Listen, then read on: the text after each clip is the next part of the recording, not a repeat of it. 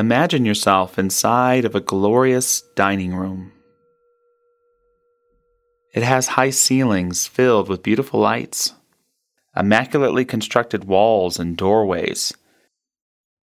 There in the middle of the room, envision a table, and at it sits Christ. It may assume any image you choose. A traditional depiction of Christ as Jesus, or perhaps as something else. This presence is entirely welcoming. This presence is entirely loving. This presence is here to help show you the way. As you again glance at the table, you begin to see that it has no clear beginning or end. It stretches longer than your eyes can see on either side. This Christ presence invites you to sit at this table. You look at this Christ presence and you ask, why? Perhaps there is a part of you that wonders if you're worthy to sit at the table of someone so exalted. The presence answers you, We make room for everybody. As this presence invites you to sit once again, if you feel so comfortable, sit. It is now safe to ask this presence anything you'd like. Perhaps you ask, What is your relationship with me? Or, How do I have greater faith? Or how can I truly forgive someone? Or how do I enter the kingdom of heaven? This Christ presence may answer you with words or with a feeling of intuition, or with an image or a series of images. At this time, this presence is so grateful that you joined its table. By sitting at this table, you have accepted your place among the great spiritual teachers and prophets of the ages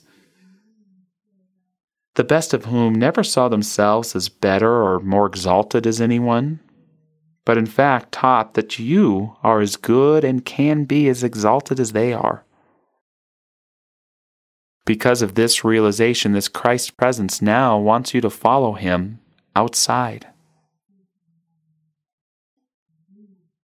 Follow this presence outside, and the setting is beautiful. It is majestic, pristine. Everything outside is so clearly part of one life, one essence, one unity. Everything is filled with vitality and animated by a Holy Spirit.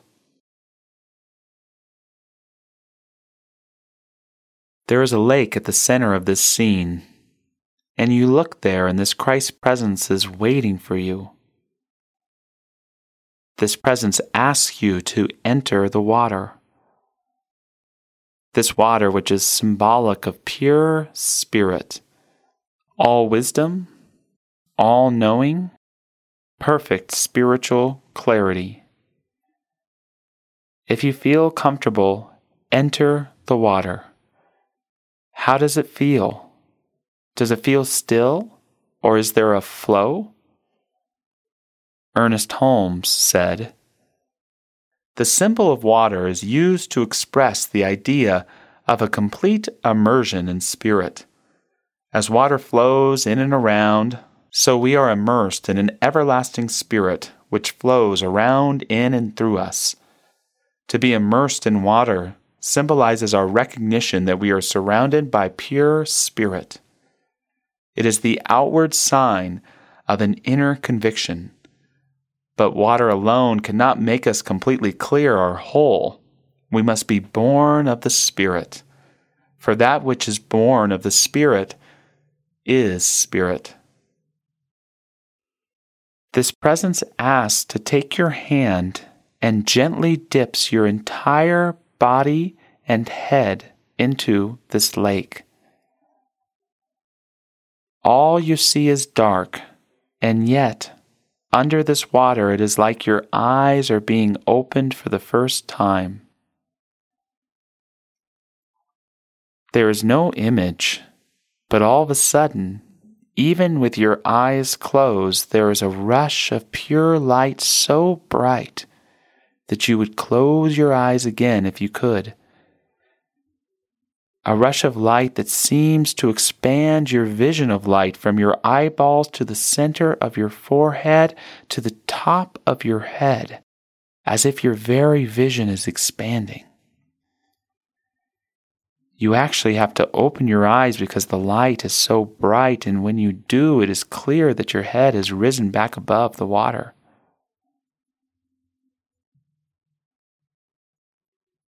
all as is as it was, but you still see this pure light.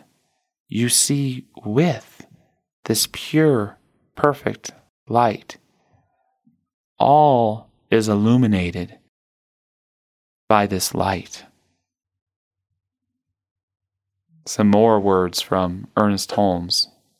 We are living in an eternal day right now, and if we would taste the joys of the kingdom of God, which has been called heaven, it will only be as those joys are loosed through our own consciousness, in the knowledge that our soul is born of eternal day, eternal light, immortal life. Now we should enter our inheritance. You catch a silhouette of a dove flying above, symbolizing the flight of your own soul to a heavenly realm where you will always be connected on earth. This connection opens you up to hear the voice of God. You are my child, the beloved. My favor rests on you. Hear that. You are my child, the beloved. My favor rests on you. Hear that. Feel that. You are my child, the beloved. My favor rests on you. The Catholic teacher Henri Nouwen channeled this voice this way I have called you by name from the very beginning. You are mine, and I am yours. You are my beloved, on you my favor rests. I have molded you in the depths of the earth and knitted you together in your mother's womb. I have carved you in the palm of my hands and hidden you in the shadow of my embrace.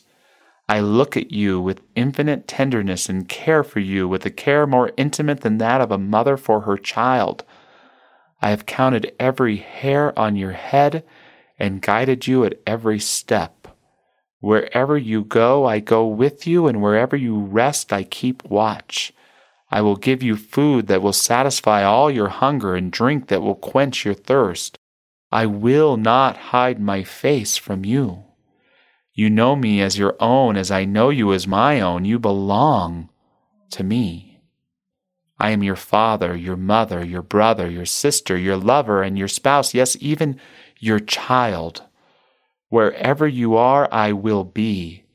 Nothing will separate us. We are one. With that, you exit the water, and the Christ presence is no longer there.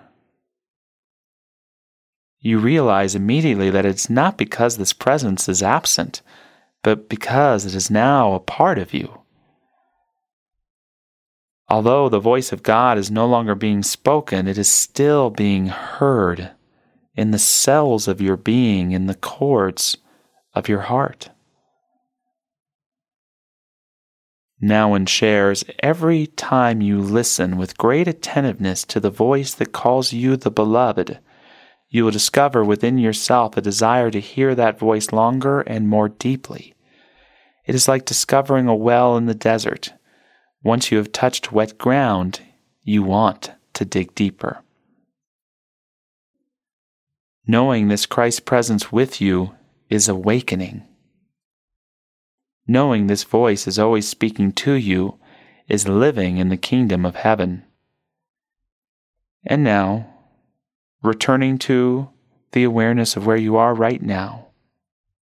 You are in a way reborn, ready to now choose how you will live with the knowledge of this Christ presence with you and the presence of this voice always speaking to you if you would listen.